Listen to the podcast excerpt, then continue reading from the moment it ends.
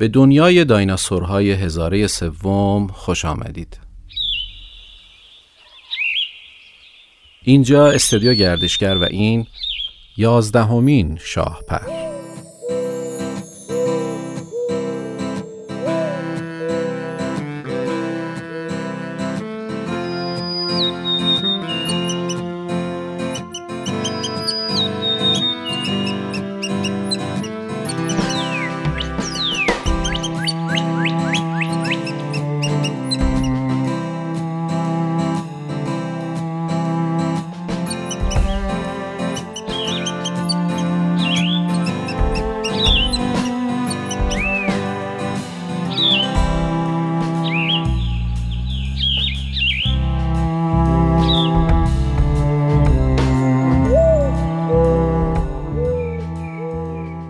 سلام و درود من امیر هستم و خوش آمد میگم به همه شاهپری های عزیز در سال 1349 اسکندر فیروز رئیس کانون شکار که در سال 1350 به سازمان حفاظت محیط زیست تغییر نام یافت مجموعه ای از مطالعات و اقدامات پژوهشی را در منطقه دریاچه ارومیه آغاز کرد. یکی از این اقدامات حلقه گذاری فلامینگوها بود که اولین پروژه حلقه گذاری پرندگان در گستره وسیع و در تعدادی انبوه در کشور ایران محسوب می شد. اطلاعاتی که در ادامه داده می شود برگرفته از مقاله بهروزی راد و کتاب خاطرات اسکندر فیروز است. دریاچه ارومیه از مهمترین محلهای زادآوری فلامینگوها در دنیاست. به طوری که تعداد فلامینگوهای زادآور این دریاچه در دهه 50 تا 70 به طور میانگیز 32 هزار جفت بوده است. سال 1349 اولین سالی بود که فلامینگوهای دریاچه ارومیه حلقه گذاری می شدند و حلقه گذاری منظم آنها تا بیش از 20 سال بعد ادامه یافت. در زمان حلقه گذاری سه نفر سوار بر قایق به جزیره های دریاچه ارومیه می رفتند و در زمانی که جوجه های فلامینگوها به طور میانگین سی روزه بودند و قادر به پرواز نبودند را می گرفتند و حلقه به پای آنها می گذاشتند. بنابراین حلقه گذاری برای پرندگان نابالغ انجام می گرفت و نه پرندگان بالغ و به طور میانگین در هر روز بین 500 تا 800 جوجه فلامینگو حلقه دار می شدند. در مجموع از سال 1970 تا سال 1990 35 هزار فلامینگو حلقه گذاری شده بودند. حلقه گذاری به این دلیل انجام گرفت که فلامینگوها در فصل بهار و تابستان در دریاچه ارومیه بودند. اما با رسیدن پاییز اغلب آنها مهاجرت می کردند و زمستان را در دریاچه به سر نمی بردند. از آنجا که در زمستان در بسیاری از نقاط ایران دیده می شدند این سوال به وجود آمده بود که مسیر دقیق مهاجرت آنها به چه سمت و مقصدی است. از 35 هزار فلامینگوی حلقه گذاری شده تا سال 1992 تعداد 191 عدد از آنها پیدا شدند و حلقه ها بازیابی گردید. این معادله نیم درصد از حلقه های گذاشته شده بود. حلقه های یافت شده خبر از واقعیتی شگفتانگیز می‌دادند و آن این بود که نه فقط مسیر مهاجرت فلامینگوهای ارومیه واحد و یکسان نیست بلکه به طرز عجیبی پراکنده و متنوع است. 191 حلقه بازیابی شده از 26 کشور بود. سی و شش حلقه در ایران شش حلقه در شوروی یک حلقه سریلانکا 23 حلقه هند 18 حلقه پاکستان سه حلقه عمان سه حلقه عربستان چهار حلقه قطر چهار حلقه امارات متحده عربی سه حلقه بحرین یک حلقه کویت 19 حلقه عراق سه حلقه قبرس 22 حلقه در ترکیه، چهار حلقه سوریه، چهار حلقه فلسطین اشغالی، دو حلقه سومالی، دو حلقه اتیوپی، یک حلقه جیبوتی، دو حلقه سودان، نه حلقه مصر، سیزده حلقه لیبی، چهار حلقه تونس، دو حلقه مراکش، یک حلقه فرانسه، یک حلقه ایتالیا و یک حلقه در یونان پیدا شد. در حالی که بین 100 تا 150 هزار فلامینگو در طالاب های ایران زمستان گذرانی می کردند به نظر می رسید تعداد اندکی از آنها فلامینگوهایی هستند که در ایران زادآوری کرده بودند. به طور مثال در های میانکاله در مازندران و آلماگل و آجیگل در گلستان که تعداد فلامینگوهای زمستان گذران بسیار زیاد بود حلقه ای از فلامینگوهای ارومیه یافت نشد و بنابراین این گمان تقویت شد که فلامینگوهای میانکاله و گلستان در واقع مهمانانی از دریاچه تنگیز قزاقستان هستند.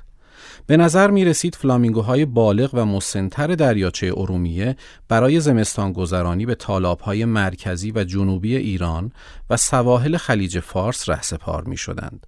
اما جوجه ها در پی یافتن زیستگاه های جدید به اقصانقات دنیا پراکنده شده و حتی تا 6000 کیلومتر مسیر هوایی را تا خلیج بنگال طی کرده بودند.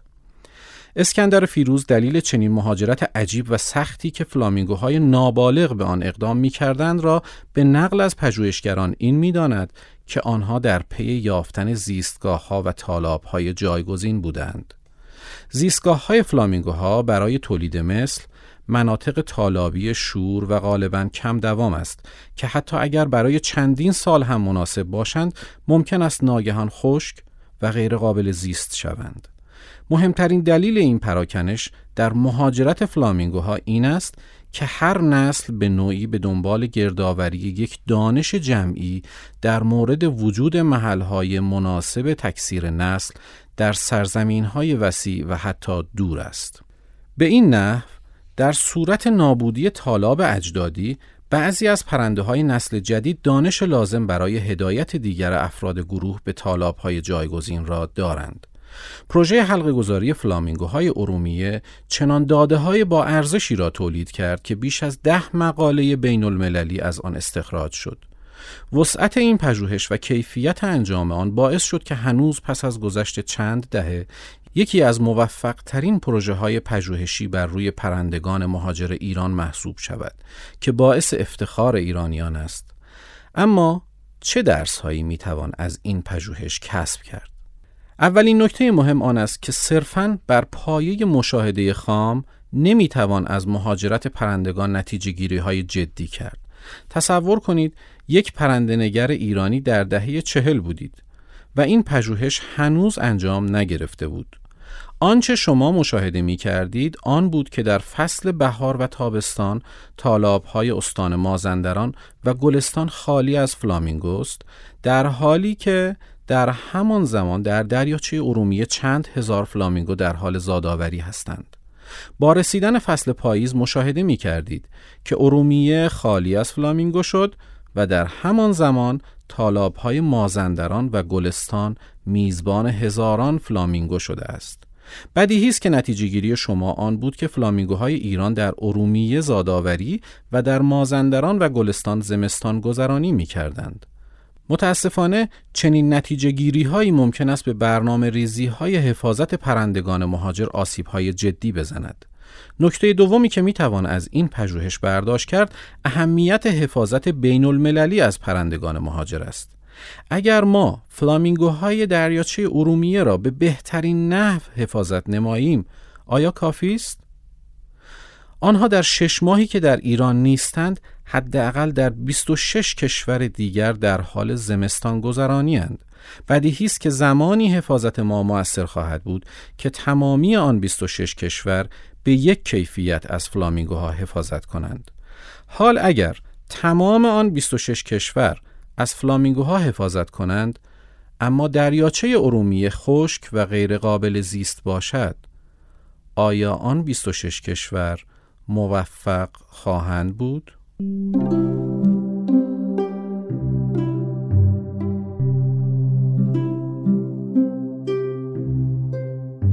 مطالبی که براتون خوندم تحقیقی بود به نام فلامینگوهای ارومیه آغازی بر مطالعات بزرگ در ایران از کتاب مهاجرت پرندگان پرندگان مهاجر ایران به قلم ایمان ابراهیمی و انتشارات نقش مانا که در سال 1399 به چاپ رسیده.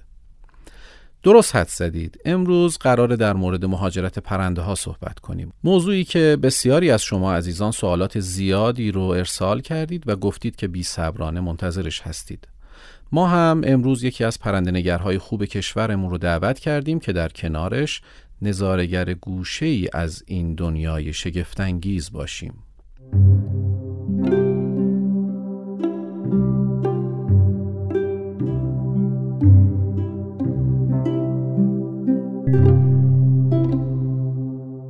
کارشناس ارشد سلامت روان از دانشگاه علوم پزشکی ایران.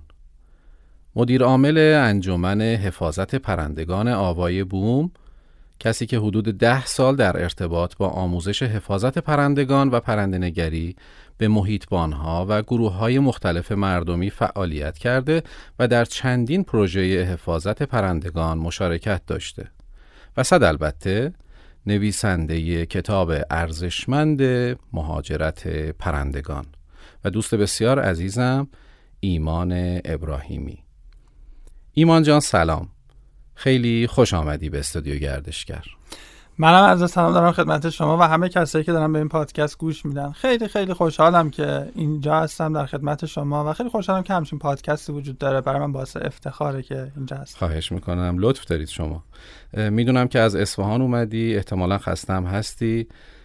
ممنونم از اینکه دعوت شاهپر رو پذیرفتی. خستگی که قطعا همچین جاهای معنی نداره. آدم با ذوق میاد محبت داری شما. قبل از اینکه وارد گفتگومون بشیم می‌خواستم به خاطر کتابت صمیمانه ازت تشکر کنم. راستش جای خالی همچین کتابی تو حوزه پرنده ها کاملا احساس می‌شد. من همون روزای اول کتاب رو تهیه کردم و با اشتیاق تمام خوندمش. نوع نگارش کتاب خیلی روون و جذاب و دو تا نکته نظرم رو به خودش جلب کرد. یکی اینکه کتاب و جوری نوشتی که طیف مخاطبین زیادی رو در بر می‌گیره. کسی که تازه به دنیای پرنده ها علاقمند شده تا کسی که سال هاست در این زمینه داره فعالیت می‌کنه. و نکته دوم هم این که در بسیاری از مثال هایی که زدی خواننده رو جای پرنده ها گذاشتی و از اون زاویه به موضوع نگاه کردی که طبیعتا جذابیت و فهم موضوع هم زیاد شده و خواهش می‌کنم که همین روال رو توی گفتگوی امروزمون هم داشته باشی. برای من باعث خوشحالیه که کتاب رو پسندیدید و به نظر من همه نیاز دارن که در مورد مهاجرت پرنده بدونن. حداقل در سطحی که بتونن از مشاهده پرنده مهاجر لذت ببرن. برای من باعث خوشحالیه که میگید برای عموم هم خوندنش راحته قطعا همینطوره. متشکرم. خب اگر موافق هستی بریم سراغ سوالامون.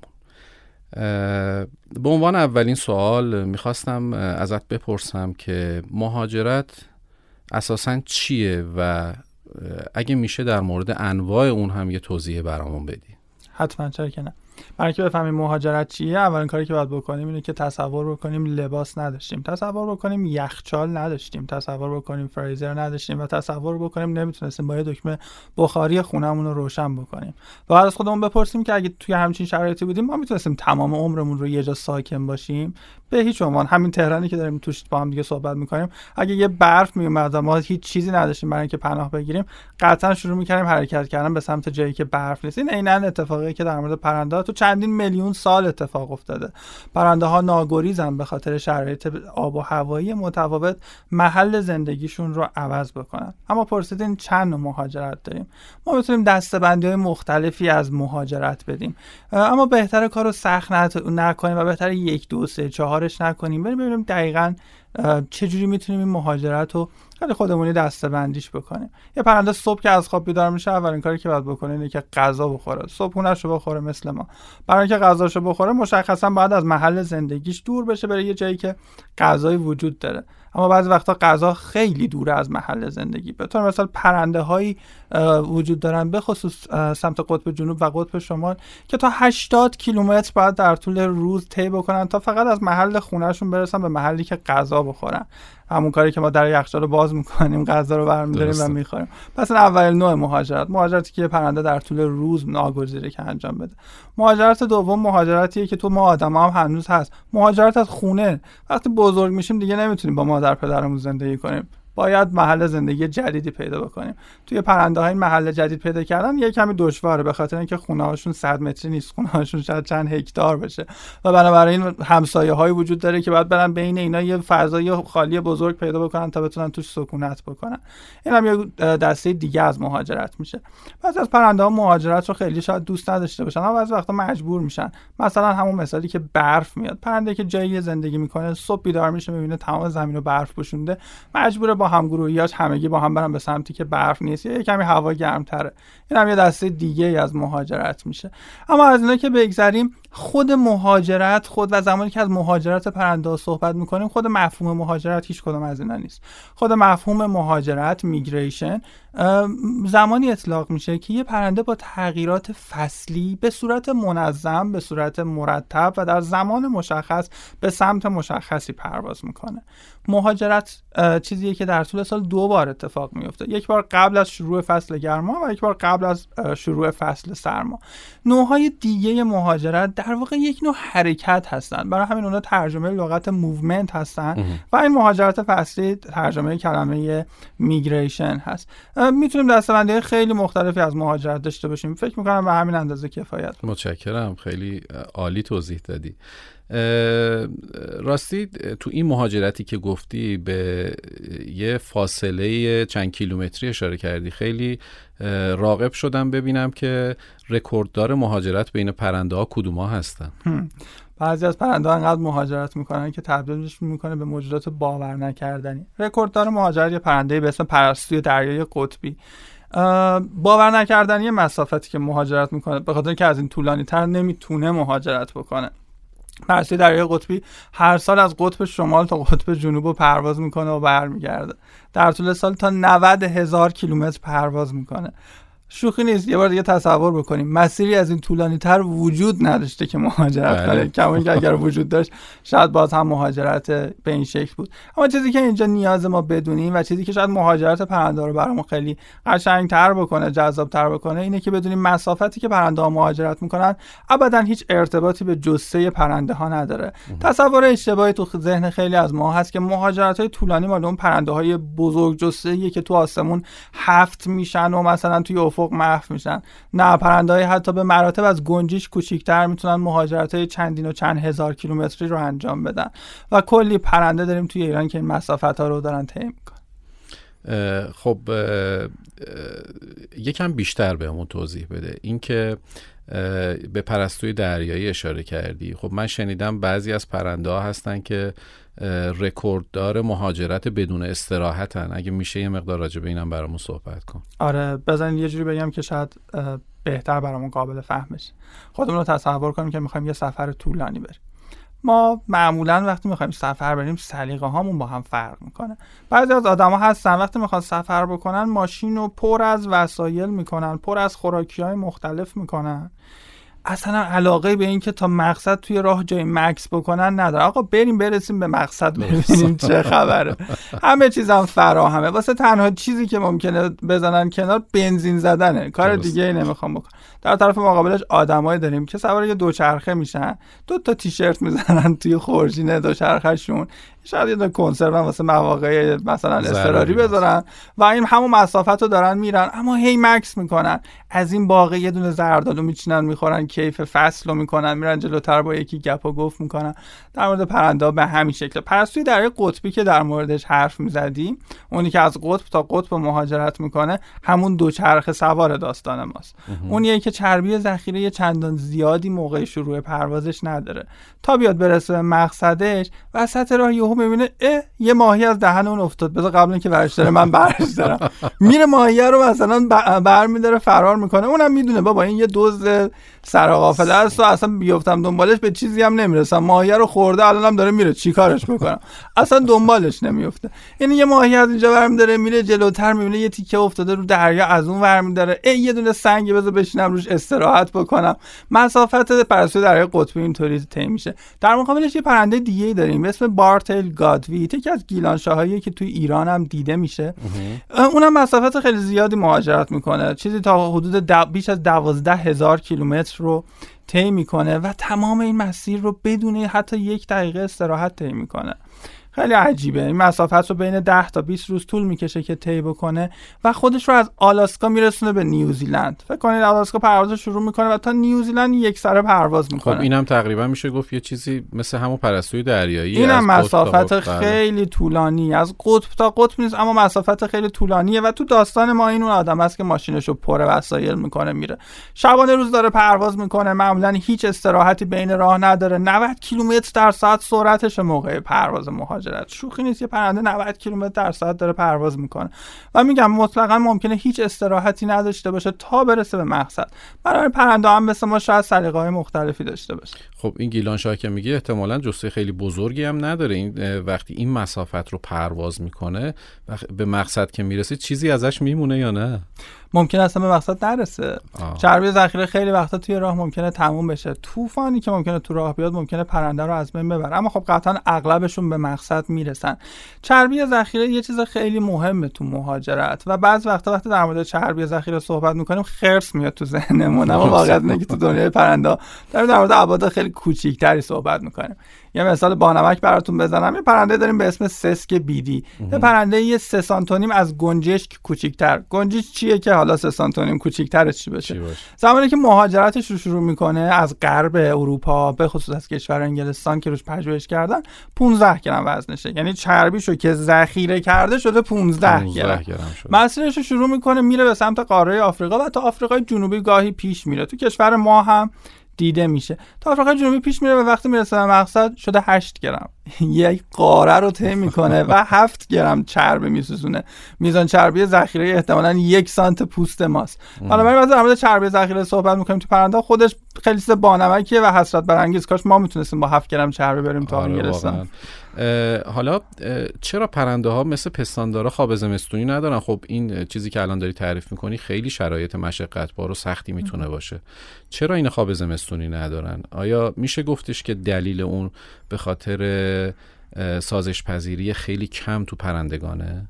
برای سازش پذیری متفاوت در پرندگانه به طور مثال شاید اگه از یه خرس بپرسیم یه خرسی که می‌خواد بره بخوابه بپرسیم. اگه الان دو تا بال داشته چی کار می‌کردی میگه من دیوانه بودم بخوابم. پرواز می‌کردم می‌رفتم. این امکانیه که توی پرنده ها هست. پرنده ها بال دارن برای پرواز. و وقتی از یه جایی می‌خوام برن به یه جای دیگه کوه و رودخونه و دشت و بیابون اونقدر دیگه پیچیدگی خاصی نداره به اندازه یه پستاندار. از طرف متابولیسم پرنده ها فوق العاده بالا ضربان قلب بالایی دارن. خواب زمستونی اینطوریه که متابولیسم بدن اون گونه جانوری انقدر میاد پایین که سوخت ساز بدنش انقدر میاد پایین که دیگه نیازی به خورد و خوراک زیاد نداره و می‌تونه از چربی ذخیرش استفاده کنه. پرنده ها انقدر سوخت و سازشون بالاه که حتی اگر اینو کم هم بکنن باز خیلی بالاه و برای خواب زمستونی به کار نمیاد و ناچارن مجبورن وسط فصل بیدار بشن و غذا بخورن زمانی که ممکنه غذایی نباشه. اما از همین مهمتر همون داستان باله. پرنده ها بال دارن. برای مهاجرت. نه اینکه مهاجرت لزوما تلفاتی کمتر از خواب زمستانی داشته باشه. این موضوع گونه به گونه می‌تونه متفاوت باشه. اما زمانی که بال دارن طبیعیه که برن به سمت مهاجرت کرد. خب آیا این بحث مهاجرت آیا منحصرا فقط مربوط به پرنده ها میشه یا نه؟ موجودات دیگه ای هم هستن که ممکنه مهاجرت بکنن. موجودات دیگه ای هم هستن که مهاجرت می‌کنن و مهاجرت از اعجاب انگیزترین وقایع حیات وحش در دنیاست. انقدر اعجاب انگیز که برای ما غیر قابل باوره و انقدر اعجاب انگیز که زمانی که شروع می‌کنیم در موردش مطالعه کردن هیچ زمانی ازش خسته نمیشیم. ما پروانه هایی رو داریم که از قاره به قاره دیگه مهاجرت می‌کنن. ما پستاندارانی رو داریم منزه کف دست که مهاجرت های بزرگ دارن و در اقیانوس های ما پر از پستانداران دریاییه که از این ور کره زمین تا اون ور کره زمین میرن. لاک پشتا و غیره و زالک. مهاجرت دنیای بزرگیه و همه گونه های جانوری و تا شامل میشه. حالا چرا این وسط پرنده ها به نماد مهاجرت تبدیل شدن؟ به خاطر اینکه مهاجرتشون رو می‌بینیم. مهاجرت دلفین ها رو ممکنه ما اونقدر با چشم نبینیم و اونقدر لمس نکنیم. پستانداران معمولا ترس بیشتری از آدما دارن نسبت به پرنده ها و اونقدر نزدیک به ما زندگی نمی‌کنن. بالعکس در مورد پرنده ها ترسشون از انسان کمه و مداوم جلوی چشم ما خیلی از پدرها و پدر بزرگهای ما با لکلک ها بزرگ شدن. زمانی که بهار می شده اولین چیزی که می‌دیدن و اولین چیزی که بهار رو براشون برمقام می آورده دیدن لکلک روی پشت بوم خونهشون بوده. اومدن گله های پرستو بوده. در صورتی که شاید برای کمتر کسی مثلا نماد اومدن بهار این بوده که مثلا گله قوچ و به طور مثال هستن چون اونا به طور طبیعی از ما ترس بیشتری دارن. خب سوالی که خیلی ذهنم رو به خودش مشغول کرده اینه که مهاجرت های دور توی پرنده ها از چه زمانی و به چه دلیلی شکل گرفته؟ آیا محققین جوابی براش پیدا کردن یا نه؟ محققین جواب خیلی مفصلی براش پیدا کردن و داستان جالبی هم داره. مهاجرت در واقع چیزیه که تعداد بسیار زیادی از گونه های پرندگان رو از خطر انقراض همیشگی نجات داده. زمانی که در روی کره زمین و به خصوص در ارزهای شمالی تر کره زمین یخبندان شکل می‌گیره خیلی از پرنده ها از بین میرن. پرنده های از بین نمیرن که قدرت وفق پذیری اینو داشتن که هر چقدر ارزهای شمالی تر بیشتر یخ می‌زنه اینا بیان به جنوب تر بیشتر دوباره اینا میان جنوب تر و بعد چجوری مهاجرت شکل گرفته؟ اون مهاجرت ها اینطوری شکل گرفته که بعد که فصل خودش رو نمایان کرده یعنی وقتی که بهار شده و این یخبندان یه مقداری اومده بالاتر اون پرنده ها برگشتن. دیدن آقا ما که خونمون اون بالاه. این یخ هم که داره میره بالاتر. بذار من برم ببینم چجوریه. می‌رفته بهار بوده زادآوری می‌کرده. نزدیک پاییز که می‌شده دوباره حالا این یخا داشته میومده پایینتر. اینا دوباره بعد برمیگشتن پایینتر. و این رفت آمد هر ساله مهاجرت پرنده رو شکل داده. اما این تنها توضیح برای مهاجرت پرنده ها نیست. یکی از مثلا نظریاتی که در مورد شروع مهاجرت خیلی از گونه ها وجود داره تاثیر اشتقاق قاره هاست. نظریه که من خودم شخصا خیلی بهش علاقه مندم و علاقه من شدم جدیدا بیشتر در موردش خوندم. به چه شکله؟ میگه که کم کم که قاره ها شروع کردن از هم فاصله گرفتن و قاره شکل گرفتن و صفحات کره زمین از هم جدا شده ناخواسته مهاجرت های شکل گرفته. بیاریم تو زندگی خودمون ببینیم چه شکلی میشه برای اینکه بهتر بتونیم متوجه بشیم. خب. تصور بکنید از منزل شما تا محل کار شما یه فاصله چهار کیلومتری هست. اگر فردا صبح که بیدار میشین این چهار کیلومتر بشه چهار کیلومتر رو دو سانتی متر شما متوجه میشید که دو سانتی متر و اگر بعد از ده سال این چهار کیلومتر بشه چهار کیلومتر رو ده سانتی متر چطور؟ و اگر این شغل شما به پسر شما برسه و سالی دو سانتی متر به این مسیر اضافه بشه هیچ وقت هیچ کسی متوجه این نمیشه. اما همین دو سانتی متر در طول چند میلیون سال می‌تونه بشه چند هزار کیلومتر. و این اتفاقی که در مورد پرنده هم افتاده. مهاجرت های خیلی کوچیک مثلا 5 کیلومتری 10 کیلومتری. زمانی که صفحات کره زمین شروع کرده جدا شدن از هم رفته رفته نسل به نسل این مهاجرت ها ناخواسته همینطوری عظیم و بزرگتر شده بدون اینکه اصلا پرنده این وسط به اون صورت متوجه شده باشه. و چون این تغییرات خیلی آهسته آهسته است. پرنده ها با قدرت وفق پذیری که دارن خودشون رو با شرایط وفق دادن. نظریات دیگه هم وجود داره ولی این دو تا نظریه هم فکر می‌کنم بولتر و هم جالب توی توضیحاتت گفتی که پرنده ها در سال دو بار مهاجرت می‌کنن. آیا همه گونه های پرنده ها مهاجرت می‌کنن یا نه؟ ممکنه بعضی از اونها مهاجرت نداشته باشن. بسیاری از پرنده ها مهاجرت های فصلی یعنی مهاجرت هایی که دو بار در طول سال شکل می‌گیره رو ندارن. از جمله پرنده هایی که مهاجرت ندارن و ما هر روز داریم میبینیمشون گنجشک ها هستن. گنجشک که تو بالکن خونه ما اینا رو ما هیچ وقت نمی‌بینیم که توی فصل خاصی نباشن. به خاطر اینکه به جای مهاجرت وفق دادن خودشون رو با شرایط آب و هوایی ترجیح دادن و تو, تو گونه اونا به این صورت در واقع بقا ادامه پیدا کرده. اما حتی این گونه ها هم در شرایطی ناگزیرن که مهاجرت بکنن. اما مهاجرت دیگه اونجا مهاجرت فصلی نیست. من مثلا اگه بزنم اگر تهران زلزله بیاد خدای نکرده. زلزله بیاد. و دیگه انقدر منابع غذایی نباشه انقدر آدم نباشه که به گنجشگاه غذا بده و تهران بشه یه مخروبه بزرگ. گنجشگاه توش چی میشن؟ گنجشگاهی که میمونن ممکنه از بین برن از گشنگی و گنجشگاه ادامه بقا میدن که تونسته باشن خودشون رو به یه محل دیگه برسونن. همین به یه محل دیگه رسوندن خودش می‌تونه مهاجرت تلقی بشه. این مهاجرت هایی که میگی مهاجرت های فصلی معمولا تو چه فاصله زمانی توی سال اتفاق میفته و منظورمون این که میگیم تابستان گذرانی یا زمستان گذرانی چیه دقیقا؟ مهاجرت دو بار در سال اتفاق میفته قبل از شروع فصل سرما و قبل از شروع فصل گرما. پرنده های مهاجر معمولا یه زیستگاهی دارن که توش فصل سرما رو طی می‌کنن. جایی که تو فصول سرد اونقدر سرد نمیشه میشه توش ادامه بقا داد. و توی فصول در واقع گرم سال برمیگردن به زیستگاه هایی که به صورت کلی سرد اما اول بهار شروع کرده به گرم شدن. این میشه زیستگاه زمستان گذرانی و زیستگاه تابستان گذرانی یا زادآوری پرنده که از همدیگه متفاوته و در مورد هر گونه می‌تونه خیلی خیلی متفاوت باشه. باورهایی که از گذشته در خصوص مهاجرت پرنده بوده چی بوده؟ من شنیدم که مخصوصا توی کتابت هم اشاره کرده بودی که افکار عجیب و غریبی بوده قبلا در مورد مهاجرت پرنده و به این شکلی که ما الان دیگه می‌شناسیم مهاجرت پرنده ها رو نمیشناختن. چه افکاری چه باورهایی پشت این قضیه بوده؟ در مورد مهاجرت ما خیلی جدیدن می‌دونیم که چه خبره. علم مهاجرت پرنده ها علم خیلی جدیدیه. نمی‌دونستن که پرنده ها مهاجرت می‌کنن. تا همین 100 سال پیش شما تصور بکنید ما نامگذاری پرنده نامگذاری گونه ها رو شاید از 300 400 سال پیش مثلا شروع کردیم. اما تا همین 100 سال پیش اصلا نمی‌دونستیم گونه که روش اسم گذاشتیم مهاجرت می‌کنه. و چون نمی‌دونستیم فرضیه های خیلی عجیب و غریبی هم در موردشون مطرح بوده. از جمله اینکه پرنده ها خواب زمستونی میرن ولی انقدر حرفه‌ای میخوابن که ما نمی‌تونیم پیداشون بکنیم. هیچ کس هم نپرسیده که آخه حالا یکیشون چرا غیر حرفه‌ای در نمیاد ما بتونیم پیداش بکنیم. این همه پرنده. حتی این فرضیه که توی یه دانشگاه مطرح شده خب. یه استاد دانشگاه به صورت یک مقاله اینو ارائه داده که پرنده ها زمانی که نیستن رفتن به ماه. و سفر کردن به کره ما. و اصلا تصور که پرنده می‌تونن مهاجرت های به این بزرگی داشته باشن روی کره زمین خیلی برای همه بعید بوده. داستان جالبی هم داره که چجوری متوجه شدن که پرنده مهاجرت خب. می‌کنن.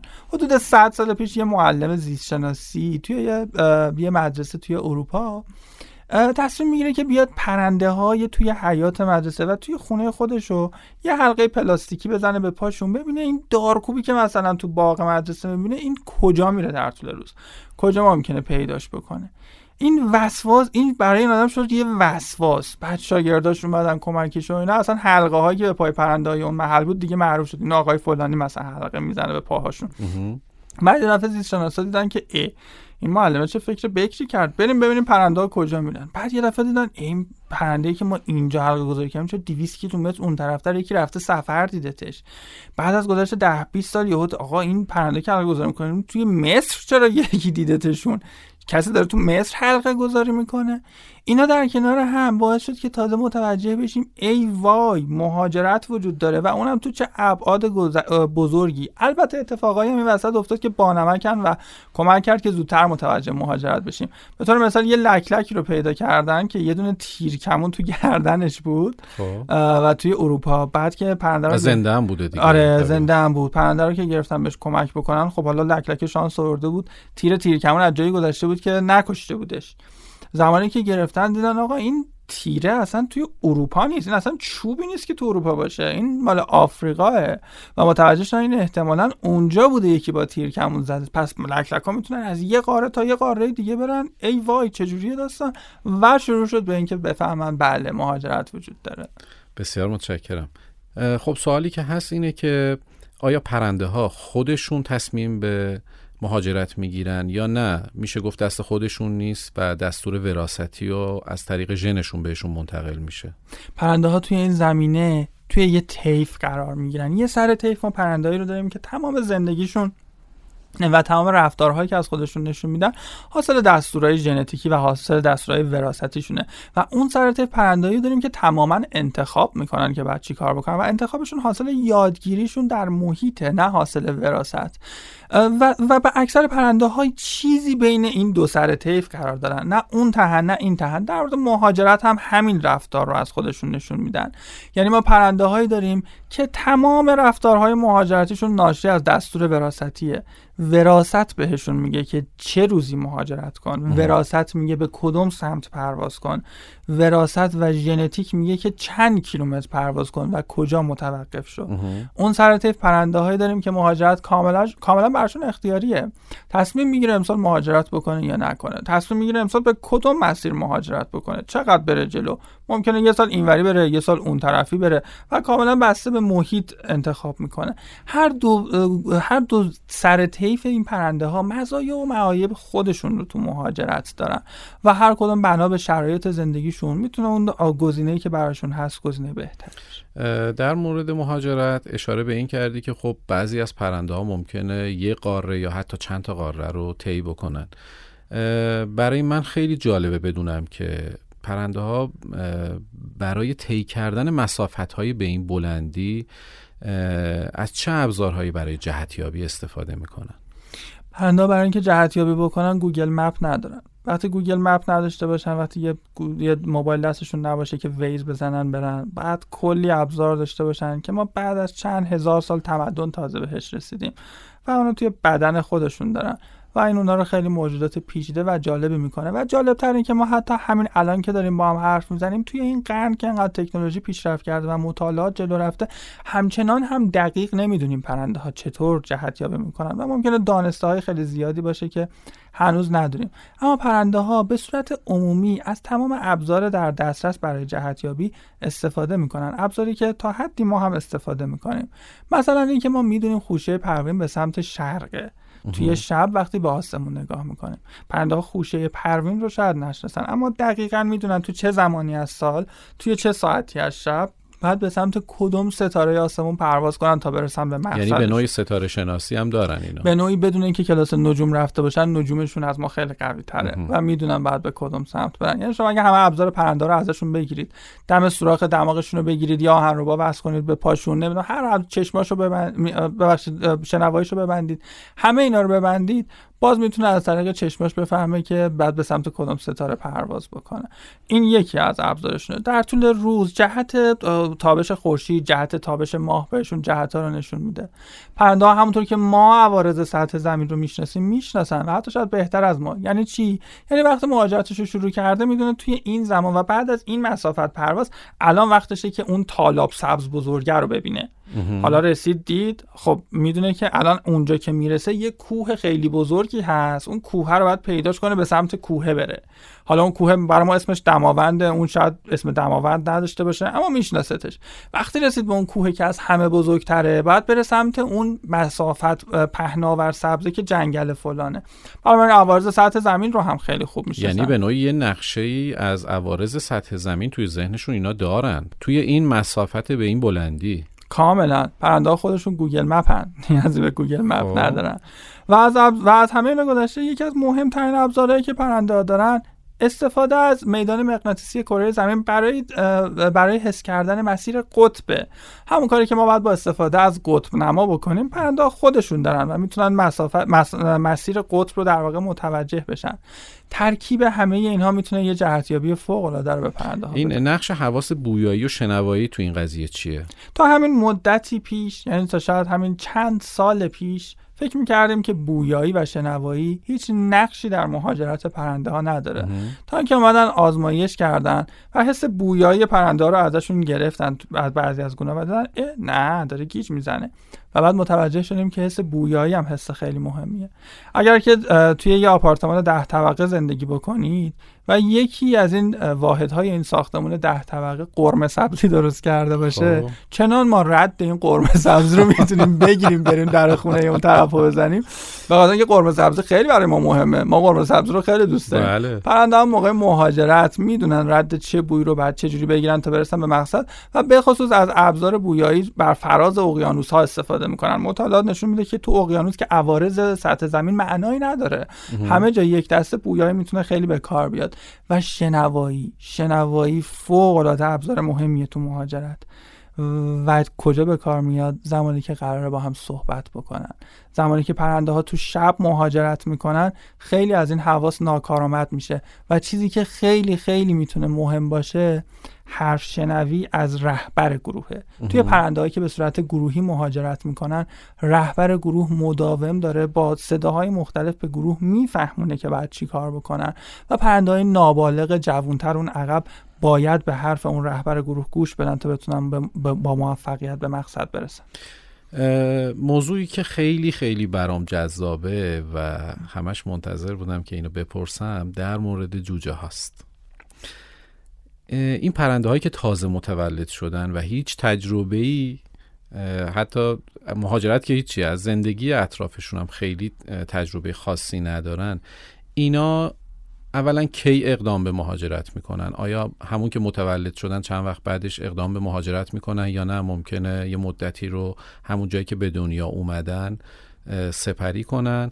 و آیا اینکه اینا همراه والدینشون مهاجرت می‌کنن یا تنهایی؟ چجوریه؟ یه مقدار برام خوب توضیح بده اینا. ما این جواب این سوال شاید در مورد آدم هم تا همین 50 سال پیش خیلی سخت می‌تونستیم بدیم. اینکه اگه یه آدمی به دنیا بیاد ما اینو از مادر و پدرش بگیریم و توی یه محیطی بزرگ بشه که هیچ آدمی رو نبینه اون بچه چه رفتارهایی شبیه به آدمه؟ و چه رفتارهایی شبیه به چیزهای دیگه است. اون اون بچه اصلا می‌تونه صدایی تولید بکنه می‌تونه حرف بزنه وقتی ابزار مختلف رو می‌بینه می‌تونه ازشون استفاده بکنه. ما جواب این سوال حتی در مورد آدم هم اخیرا متوجه شدیم که ما آدم ها هم حاصل ترکیبی از وراست و آموزش هستیم. وراست در ما استعداد اینکه صحبت کنیم رو گذاشته اما اینکه هر کلمه معنیش چی رو ما باید از کس دیگری یاد بگیریم. وراست به ما انگشتانی رو داده که می‌تونیم از ابزار مختلف استفاده کنیم. اما اینکه آچار بشه درد می‌خوره رو پدرمون باید بهمون یاد بده. در مورد عمده پرنده ها همینطوره. عمده پرنده ها که چیزی بین دو سر طیف وراستی و یادگیری هستند ترکیبی از این دو عامل تعیین کننده است. یعنی چی؟ یعنی پرنده به صورت وراثتی ابزار مهاجرت رو دارن. اما اینکه چطور این مهاجرت انجام بگیره اینکه به چه سمتی انجام بگیره چیزی که تو خیلی از پرنده ها بعد آموخته بشه. اما فراموش نکنیم این موضوع خیلی مهمه که یادمون نره که پرنده ها دو طیفن. اونهایی که وراستی تماما رفتار می‌کنن و اون سر طیف پرنده هایی که از طریق یادگیری و اختیار عمل می‌کنن. بسته به اینکه این پرنده کجای طیف قرار می‌گیره می‌تونه متفاوت باشه. مثلا پرنده هایی که بیشتر رفتارهاشون وراستیه عمدتا برای اینکه بدونن به کدوم سمت باید مهاجرت بکنن وابستگی به پدر و مادر ندارن. به محض اینکه سنشون برسه به اینکه بتونن پرواز بکنن و بتونن شروع مهاجرت بکنن مهاجرت می‌کنن. حالا اینکه زودتر از پدر و مادر مهاجرت می‌کنن یا دیرتر به عوامل مختلفی بستگی داره. اما معمولا زودتر مهاجرت می‌کنن. چرا؟ چون دغدغه ای ندارن. بچن نه دغدغه زن و بچه دارن نه دغدغه هیچی. بعد از بزرگ شدن می‌تونن سر غذا بخورن. تازه تغذیه اون سالشون هم که عمدتا مادر و پدر بدبخت بهشون رسونده و تونسته خوب چربی ذخیره کنه و می‌تونه زودتر کوله بارش رو ببند و مسافت رو پرواز بکنه. در صورتی که پدر و مادر تازه بعد از بزرگ شدن این بچه ها باید پراشون رو تازه بکنن. پرا باید بریزه برن طولک پر جدید در بیارن چربی ذخیره بکنن و ممکنه این مقداری دیرتر بشه این مهاجرت. این بس بحث خیلی گسترده و اینقدر مثال های عجیب غریب توش وجود داره که میشه مدت ها در موردش خب حالا جوجه هایی که بحث وراستی توشون هست. یعنی بحث آموزش نداریم. شما گفتی که ما یه طیفی داریم که دو سرش یه سرش وراسته یه سرش آموزشه. حالا من می‌خوام منحصرا راجع به اونایی صحبت کنم که اون سر طیفن. یعنی بحث وراستی دارن و هنوز آموزشی به اون صورت براشون اتفاق نیفتاده. اینا وقتی می‌خوام مهاجرت کنن با توجه به اینکه تجربه خاصی از مهاجرت ندارن چون تازه به دنیا اومدن چطور می‌تونن جهتیابی کنن؟ برای جهتیابی از ابزار عادی ممکنه که بتونن استفاده بکنن اما فراموش نکنیم که ابزار همیشه اونقدر در دسترس ما نیست. پرنده ای که بزرگ سالتره پرنده ای که با تجربه تره زمانی که داره از نور ستاره ها استفاده می‌کنه که جهتیابی بکنه اگر هوا ابری شد تجربه بیشتری داره که تو هوای ابری چه رفتاری از خودش نشون بده. کجا بشینه کجا ارتفاع کم کنه کجا بره بالاتر. اما پرنده نابالغ تو چنین شرایطی ممکنه تلفات به مراتب بیشتری نسبت به بالغ ها بدن به خاطر اینکه تجربه کافی رو ندارن. گرچه data ی اولیه به صورت وراثتی دارن اما تو زمانی که همه چی به هم می‌خوره نمی‌تونن رفتار وفق‌پذیری مناسبی از خودشون نشون بدن. و به همین دلیله که پرنده های نابالغ تلفات خیلی بیشتری نسبت به پرنده های بالغ دارن. به طور کلی تو پرنده های مهاجر عمدتا عمده تلفات پرنده ها دو سال اول زندگیه و اگر دو سال سه سال عمرشون گذشت بعدش دیگه تو مهاجرت می‌تونن رفتار پخته تری از خودشون نشون بدن و در نتیجه عمر خیلی طولانی خب حالا در نظر بگیریم که چند تا جوجه همزمان از یه پدر و مادر متولد شدن. آیا رفتار مهاجرتی همه این جوجه ها یکسانه؟ یعنی اینکه مثلا به یه سمت پرواز می‌کنن توی مهاجرتشون یک مسیر رو انتخاب می‌کنن. می‌خوام یه مقدار بیشتر راجع به این صحبت کنی برامون. پرنده ها با هم تفاوت های فردی فوق العاده فاحشی دارن که ما قبلا نمی‌دونستیم در موردش. یعنی چی؟ یعنی همونطور که ما در یک خانواده انسان سه تا بچه می‌بینیم که یک کدوم بیشتر پایبند اصوله. یک کدوم بیپرواتره و یک کدوم فوق العاده محتاطه همین رو در مورد پرنده ها هم به عینه داریم. و اصلا می‌تونید این رو حسش بکنید. من یه خاطره براتون تعریف کنم ما برای سالها پرنده های مریض رو نگهداری می‌کردیم. پرنده های مهاجری که به هر دلیل آسیب دیده بودن تا بعد از درمان رهاسازی بشن. بارها شده بود که یه چند تا پرنده که با هم در حین پرواز بودن دچار مشکل شده بودن و اینا میومدن پیش ما. و تفاوت های فردی بی نظیر بود توشون. زمانی که اولین بار این 5 تا 6 تا پرنده که همگونه هستن و از یک دست هستن. وارد خونه می شدن و شما اون برای اینا غذا میذاشتین. یه کدوم اونی بود که هی می‌رفت اون گوشه قایم می‌شد به بقیه نگاه می‌کرد ببینه الان بعد بخوره یا نخوره. خجالتی بود خجالتیه بود. یه کدوم اونی بود که اصلا غذا رو تو دستش رو می‌دید آخشون غذا بریم بخوریم. اصلا کاری نداشت شما کی از می‌خواد با من بازی کنه. میومد برای غذا خوردن. یکی اون وسط یه نگاش به اون بود یه نگاش به این بود. یکی اون وسط می‌خواد زرنگی بکنه دور بزنه از اون طرف. در مورد پرنده ها در مورد جوجه هایی که توی یه خانواده متولد میشن هم قطعا به همین صورت هست. اونی که یه مقداری محتاط تره ممکنه حتی اگر زمانی نیاز نباشه مهاجرت طولانی رو به سرانجام برسونه به سرانجام برسونه. به خاطر اینکه احساس می‌کنه ممکنه اتفاق بیفته.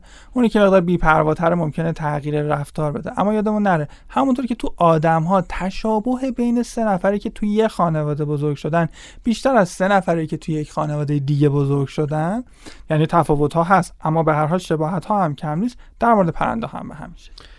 خب این مهاجرتی که راجع بهش توضیح دادی آیا در ساعتهای به خصوصی از شبانه روز انجام میشه یا نه؟ کاملا به همین صورته گونه به گونه می‌تونه متفاوت باشه به طور مثال پرنده هایی که خشکیزی هن. مثل همین گنجشک سانان که مثلا گنجش که خیلی شبیه شاید به خیلی از پرنده دیگه باشه ما تو شهر می‌بینیم. اینا زندگی های وابسته به شاخه دارن زندگی وابسته به درخت و بوته دارن و اینا برای اینکه مهاجرت بکنن بعد از بوته به بوته برن و در نتیجه اینا می‌تونن مثلا در طول شب هم پرواز بکنن. به خاطر چی؟ به خاطر اینکه موقع مهاجرت خطر پرندگان شکاری خیلی خیلی اینها رو تهدید می‌کنه.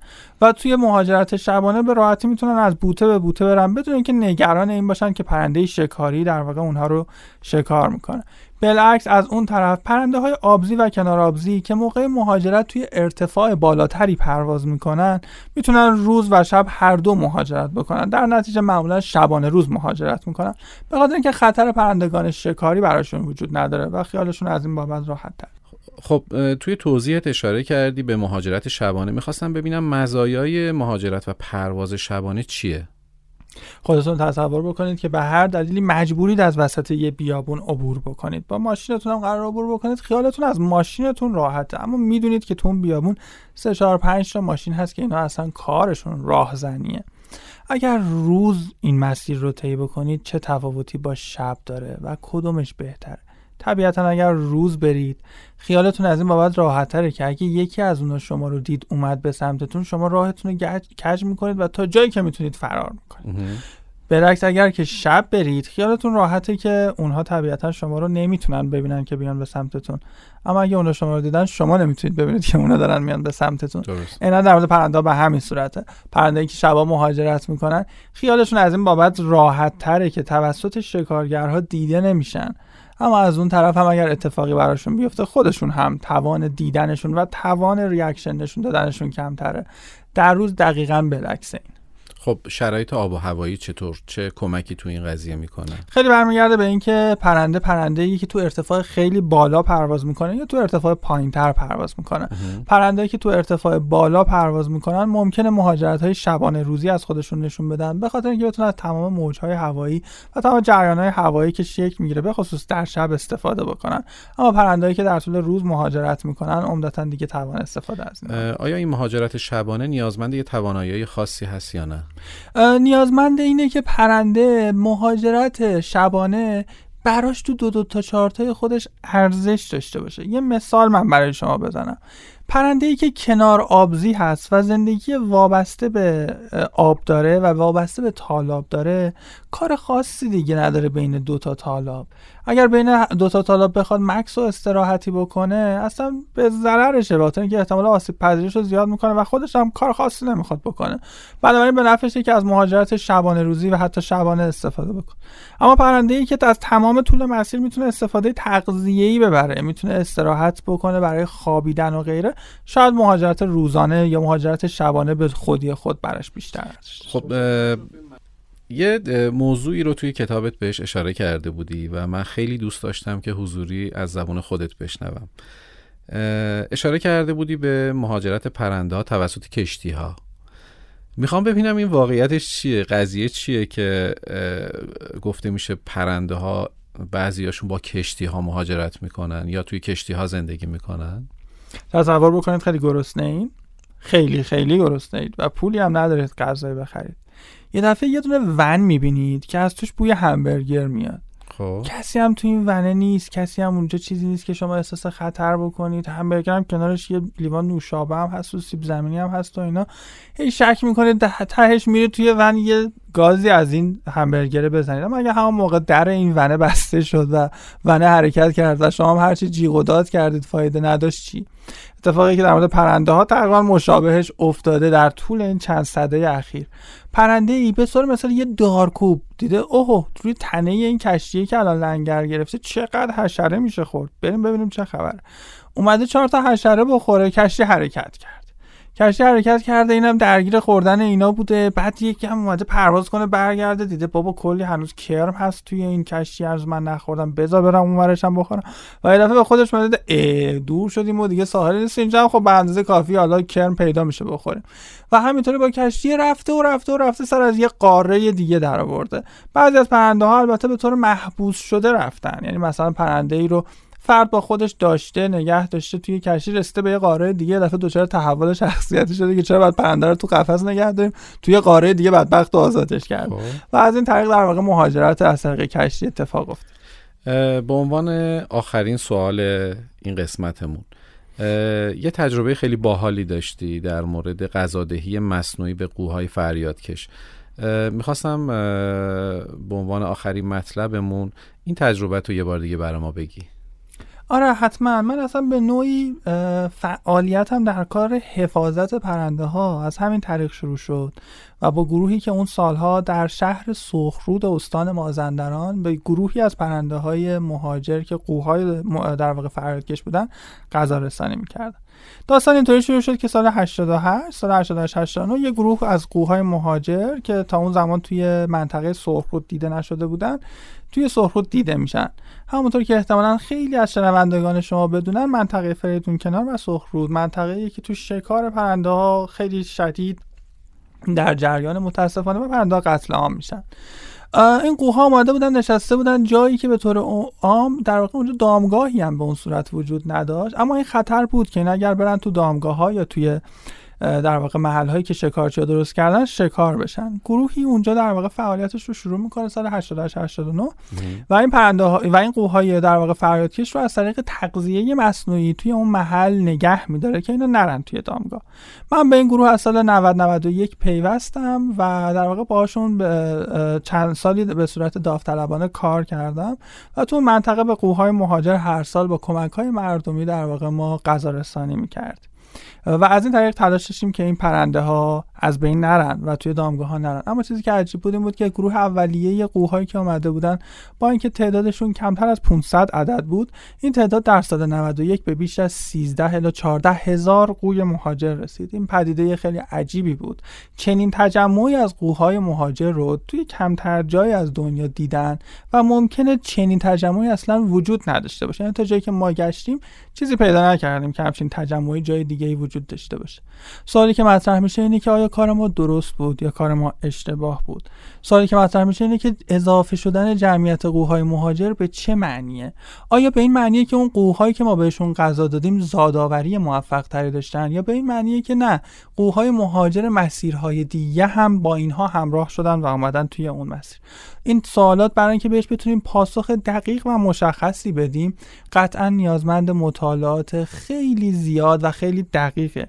اما چیزی که با قطعیت می‌تونیم بگیم اینه که ما رفتار پرندگان مهاجر رو تغییر دادیم. چون به هر حال ما جمعیت زیر 500 عددی رو به هر طریقی رسونده بودیم به بالای 13 14 هزار فرد. و اتفاق لزوما اتفاق خوبی نیست تا وقتی که به طور کامل بررسی نشه. چرا اتفاق خوبی نیست؟ به خاطر اینکه شما اگر تمام گله های قوهای مهاجر رو به طور مثال جمع بکنید توی یه منطقه اگر یک بیماری شروع بشه چی؟ در حالت عادی فقط همون 500 پرنده میمردن و بقیه جمعیت ها سالم میموندن. اما الان شما جمعیت های مختلف رو آوردین دور هم دیگه و ممکنه چندین جمعیت به خاطر یه بیماری از بین بره یا به خاطر هر مشکل دیگه اتفاقهای اینطوری ممکنه تاثیرات عمیق بذاره. اما اینکه میگم در نهایت نمی‌دونیم که اون کار کار مطلوبی بود یا نه به این دلیل که اونجا ناگزیر بودیم از غذا رسانی و الان هم راه دیگری جز غذا رسانی نیست. به دلیل که اگر اون منطقه غذا رسانی به قوهای مهاجر اتفاق نیفته این قوها میشینن در واقع در قسمت هایی که شکارچی ها درست کردن و ممکنه تمام جمعیت و تمام گله به این صورت از بین بره. از این داستان می‌تونیم این نتیجه رو بگیریم که فراموش نکنیم که غذا دادن به پرنده های مهاجر غذا دادن به هر گونه جانوری یک اکوسیستم رو به هم میریزه. زمانی که شما به یک در واقع گونه جانوری غذا رسانی می‌کنید اون گونه رو تقویت می‌کنید بدون اینکه در حرم غذایی و بدون اینکه در در واقع چرخه اکوسیستم تعادل ایجاد کرده باشید. یادمون نره هر گونه خوراک یک گونه دیگه است و از گونه دیگری تغذیه می‌کنه. زمانی که ما جمعیت یک گونه رو به صورت مصنوعی از طریق غذادهی زیاد می‌کنیم اون اون گونه ای که خوراک اون یکی هست رو داریم از بین می‌بریم. به خاطر اینکه جمعیت رو زیاد کردیم اینا حالا چند ده برابر ریختن سر اون چیزی که میخوردن. حالا می‌تونه یه گونه علف باشه یا می‌تونه حشره باشه یا هر چیز دیگه. و اکوسیستم رو می‌تونیم کاملا دستخوش تغییر بکنیم. جالبه که بدونیم مطالعات اخیر نشون میده که رفتارهای کوتاه مدت ما هم می‌تونه تاثیرات بلند مدت بذاره. مطالعه که به طور مثال روی گروهی از سسک ها انجام شده نشون داده که مهاجرت می‌تونه تنها در دو نسل تغییر وراثتی بکنه. یعنی چی؟ یعنی اگر گروهی از سسک ها بیان به یه منطقه شما مثلا شرایط رو براشون خیلی فراهم بکنید. برن برگردن. سال دوم هم شرایط رو توی یه منطقه خیلی براشون فراهم بکنید. جوجه هایی که از نسل سری از سال سوم متولد میشن از خودشون تغییرات وراثتی نشون میدن و ممکنه مستقیما بیان به جایی که شما در واقع شرایط مصنوعی مطلوب فراهم کردید. اما یادمون نره شرایط مصنوعی مطلوب ما پایدار نیست لزوما. ممکنه ما فردا زنده نباشیم که غذا بدیم. ممکنه فردا اونجایی که غذا می‌دادیم قرار بشه کارخونه بشه و کاری از دست ما برنیاد. و بعد تمام این دلایلی که غذا رسانی می‌تونه بسیار بسیار کار بعدی باشه. من در پایان دوست دارم اینو اضافه بکنم که خیلی از جاهای دنیا غذا انجام شده و غذا انجام میشه. اما به دلایل مشخص توسط زیست شناسان و توسط کارشناسان حفاظت زیستگاه با جیره بندی مشخص با گونه های هدف مشخص و به دلایل مشخصی که قابل ارزیابیه. اما اما غذا دادن بدون انجام دادن این پروسه و بدون طی کردن این پروسه می‌تونه صرفا آسیب زننده باشه. ایمان جان خیلی متشکرم از اینکه در گفتگوی ما شرکت کردی.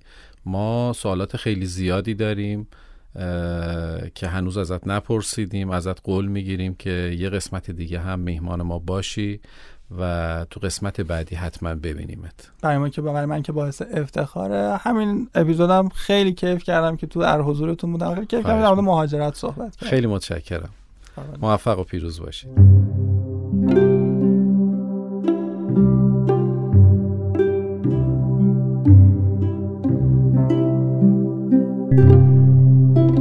امیدوارم از گفتگوی ما لذت برده باشید.